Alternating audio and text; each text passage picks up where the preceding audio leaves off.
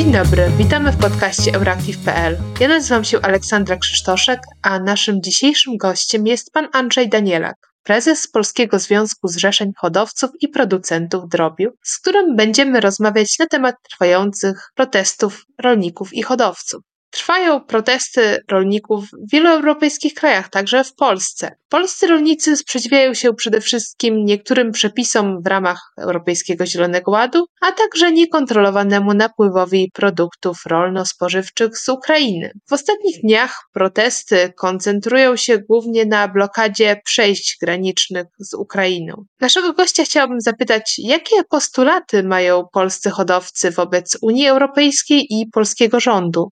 No mamy, na początku to chciałbym wypowiedzieć y, bardzo trudną sytuację. To sytuację nie spowodowaną tak naprawdę ani przez polskich rolników, ani przez Ukrainę czy ukraińskich producentów, lecz no, jest to sytuacja trudna, spowodowana tak naprawdę wojną, bo dotychczas w Unii Europejskiej działały metody stabilizujące, a w tej chwili, no niestety, zostało jednostronnie, jednostronną decyzją destabilizowany praktycznie cały rynek rolny ze wszystkimi działaniami, praktycznie prawie ze, ze wszystkimi działami produkcji rolnej w całej Unii Europejskiej, no i w tym Polsce.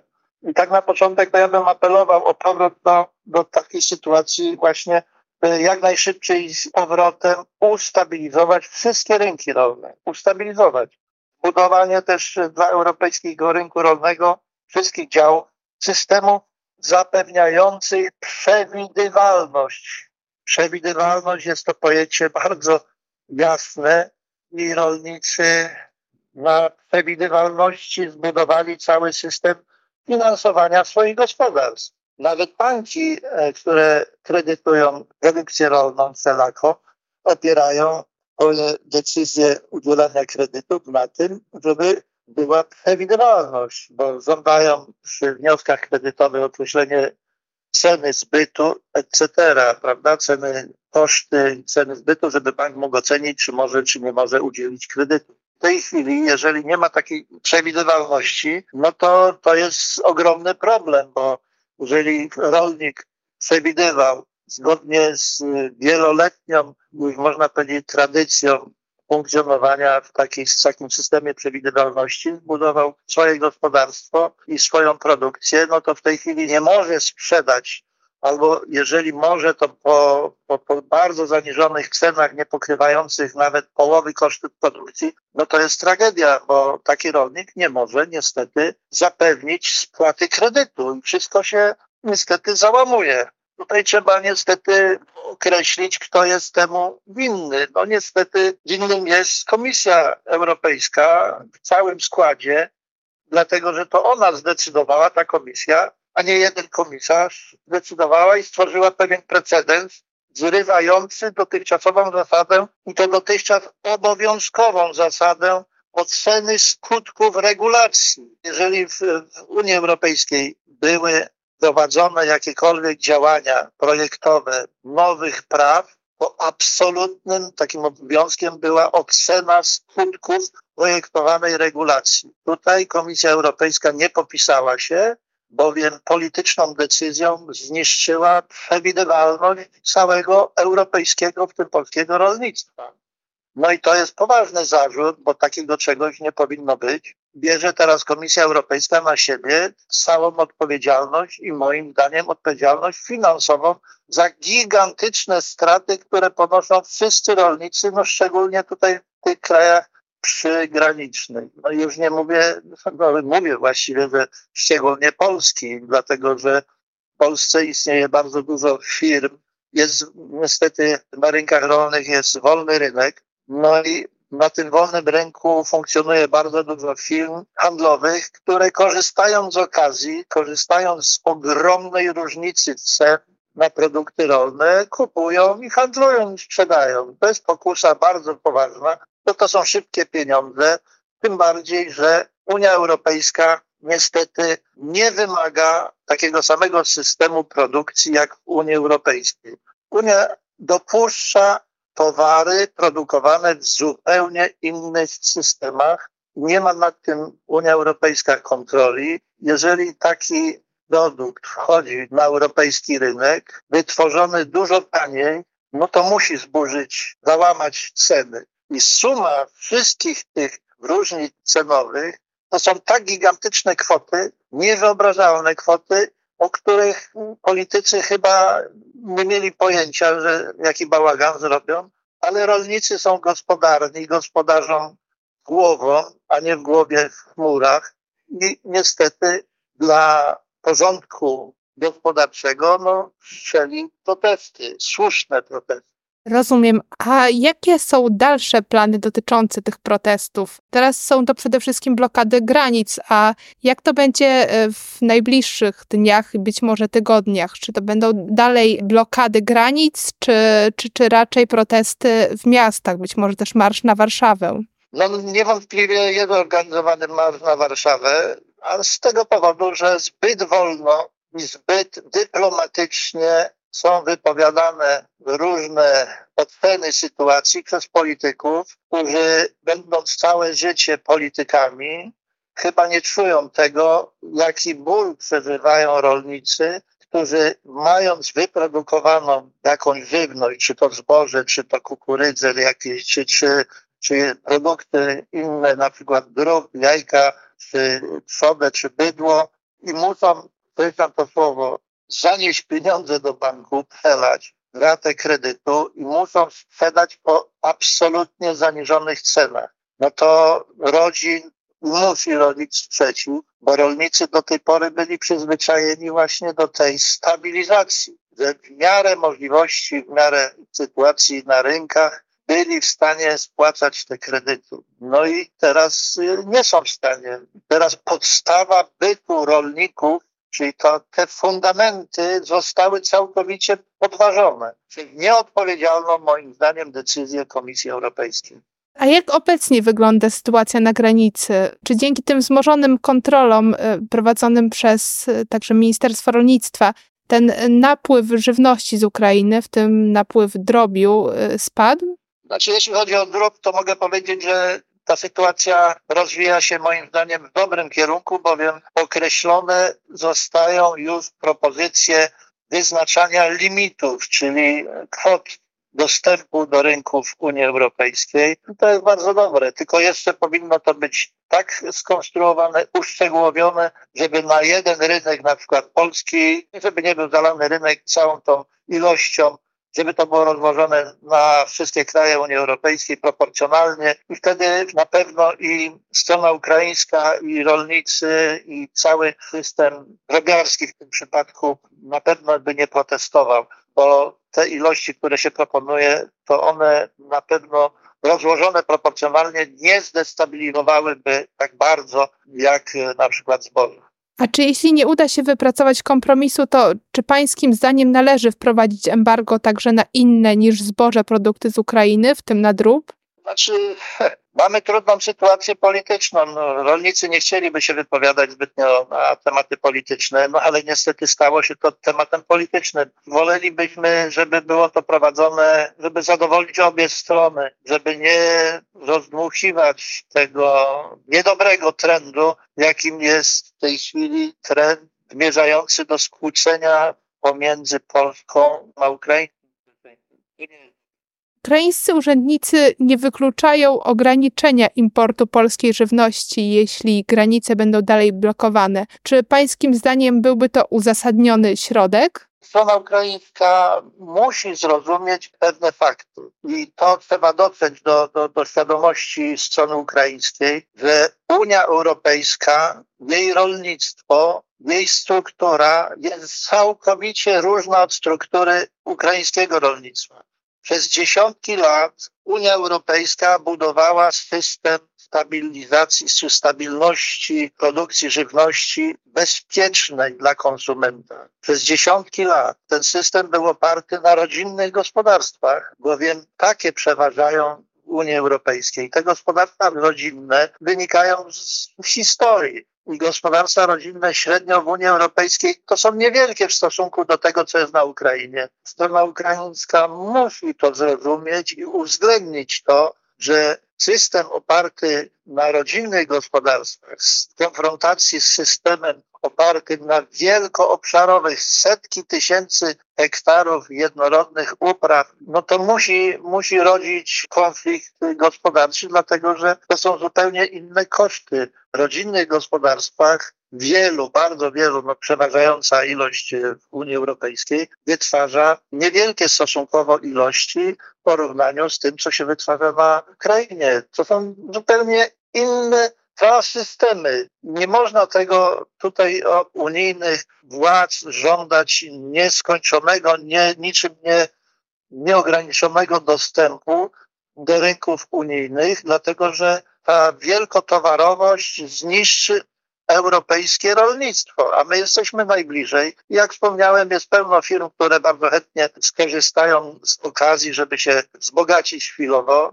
Potem to i tak w dalszej perspektywie, moim zdaniem, to te firmy też popadają, bo nie będą miały czym handlować. Bo wtedy, gdy już y, zostanie system całkowicie włamany, to, to te drobne firmy handlowe nie będą miały racji bytu, to przejmą te, te cały, cały handel, nie daj Boże, nie na to, że wielkie korporacje będą miały nad wszystkim, nad wszystkimi ogniwami tego systemu nowego, niechcianego przez nas, europejskich rolników, no, by, by był zniszczony. To jest niedobra, bardzo niedobra perspektywa. Nie powinno tak się prowadzić, moim zdaniem, polityki rolnej. Komisja Europejska w swojej całości prawdopodobnie też i Parlament Europejski w dużej części, no niestety nie zna się na rolnictwie, podejmuje decyzje tak karkołomne, które no, będą musiały kosztować fundusze Unii Europejskiej ogromne pieniądze na, na to, żeby rolnikom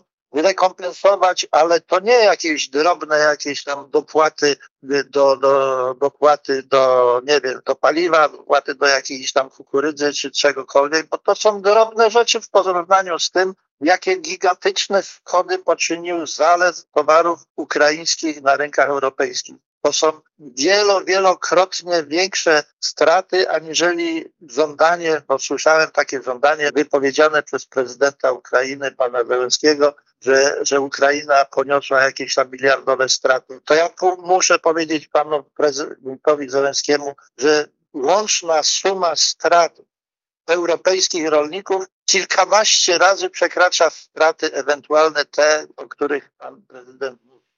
No właśnie, Ukraina bardzo krytycznie odnosi się do tych protestów i wręcz zarzuca polskim rolnikom, że tak naprawdę za tymi protestami stoi Rosja. Między innymi mer Lwowa ostatnio nazwał część protestujących rolników prorosyjskimi prowokatorami. Jak pan odpowiedziałby na takie argumenty? No po pierwsze, no radziłbym z dobrego serca, jako człowiek y, pokojowo nastawiony, żeby nie rozbudzał jakichś strasznych konfliktów pomiędzy, no powiem wprost, żeby nie budził ukraińskich demonów, bo on jest w tej wypowiedzi bardzo bliski temu, o czym mówię. Ja bym chciał, żeby pan mer Lwowa zrozumiał to, o czym mówię że zderzenie dwóch systemów rolniczych, rodzinnych, systemu rodzinnych gospodarstw w Unii Europejskiej, w zderzeniu wielkotowarowymi, wielkoobszarowymi, gigantycznymi gospodarstwami i gigantycznymi ilościami surowcowymi tego surowca rolniczego. To zderzenie musi doprowadzić doprowadziło do, do tych protestów. Mnie się nikt nie dziwi, bo po prostu brakuje wiedzy, moim zdaniem, tym władzom ukraińskim, zarówno tym państwowym, jak i tym samorządowym, znaczy no, pana mera Lwowa. No jest mi bardzo przykro, że w taki sposób określa nas, rolników, że my jesteśmy jakimiś tam rolnikami. My się w politykę nie chcemy bawić i tutaj oświadczam panu merowi, że że jest w błędzie. Winnym temu jest wojna wywołana przez, y, no wiadomo kogo, wojna imperialna, która no, zburzyła i może zburzyć dobre stosunki sąsiedzkie. My jako społeczeństwo, społeczność, jako Polska pierwsi żeśmy wyciągnęli rękę do wszystkich, którzy tej pomocy potrzebowali i nadal to czynimy. Niech pan mer waży słowa i nie rozbudza tych demonów. W ostatnim czasie pojawia się też temat możliwej dymisji komisarza do spraw rolnictwa Janusza Wojciechowskiego. Tej dymisji wydaje się domagać zarówno rząd, jak i prezes PiS Jarosław Kaczyński. Jakie jest pańskie zdanie na temat y, działań komisarza? No, przykro to stwierdzić, ale znowu muszę zahaczyć o politykę niestety. Zarzuty wobec pana komisarza Wojciechowskiego, Janusza Wojciechowskiego moim zdaniem są całkowicie nietrafione i krzywdzące tego człowieka. Człowieka, który chciał i chce, jak ja to rozumiem, dostosować politykę Unii Europejskiej w stosunku rolnictwa, wobec rolnictwa, dostosowując tą politykę do właśnie tej struktury unijnego rolnictwa. Do struktury tej jest ogromna ilość małych gospodarstw, stosunkowo małych, w stosunku oczywiście do tego ukraińskiego, do tych wielkich przedsiębiorstw. To nie są gospodarstwa, to są wielkie przedsiębiorstwa, holdingi operujące miliardami złotych czy euro. To jest zupełnie nie, nieporównywalne. Pan Janusz Wojciechowski w moim rozumieniu bardzo dobrze rozumie tą strukturę tego europejskiego rolnictwa, to, że jest oparte na rodzinnych gospodarstwach i chciał i czyni wszystko to, żeby te rodzinne gospodarstwa przetrwały i mogły produkować i z tego rolnictwa i z tych gospodarstw, żeby rolnicy, właściciele mogli się utrzymywać i żeby nie zasilali rzeszy bezrobotnych. To jest y, działanie, które moim zdaniem można tylko chwalić pana komisarza Wojciechowskiego i posłużę się tutaj przykładami. Przecież w tych trudnych covidowych czasach, czy nawet tych wojennych, to pan komisarz Wojciechowski jako jedyny przekonywał Komisję Europejską do tego, że polskim rolnikom należne jest wsparcie i załatwił kilkakrotnie bodajże zgodziła się Komisja Europejska na to, żeby rekompensować straty poniesione z powodu COVID-u czy, tej wojny. Tutaj to jest absolutnie krzywdzące. Działania obecne, szukanie jakiegoś e, kozła ofiarnego, bowiem e, rzuca się na niego odpowiedzialność za, za skutki przez niego absolutnie niezawinione, bo skutki to są z powodu wojny. Skutkiem jest ta cała degrengolada z powodu absolutnie niewłaściwej decyzji Komisji Europejskiej jako całości, dopuszczającej no jednostronnie, no, z pominięciem z tego wspomnianego przeze mnie obowiązku tej oceny skutków regulacji.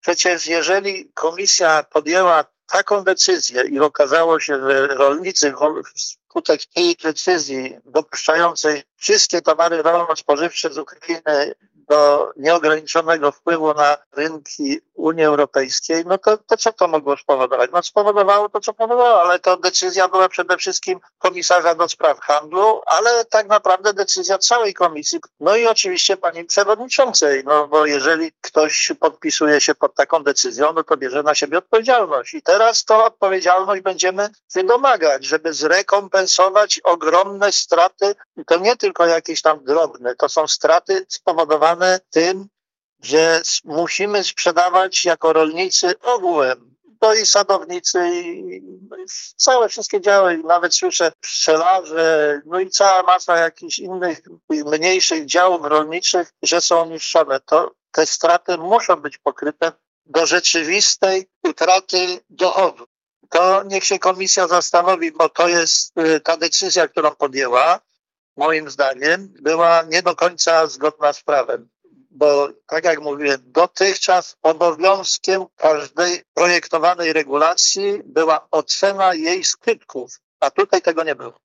No, miejmy nadzieję, że taka refleksja po stronie komisji nastąpi. A tymczasem minister gospodarki Ukrainy groził wcześniej, że jeśli blokady na granicy będą utrzymane, no to on się nie zdziwi, jeśli skutkiem będą akty agresji wobec także polskich y, ciężarówek y, z żywnością na Ukrainie albo masowe akcje w sklepach przeciwko polskiej żywności. Czy obawia się pan takiego scenariusza?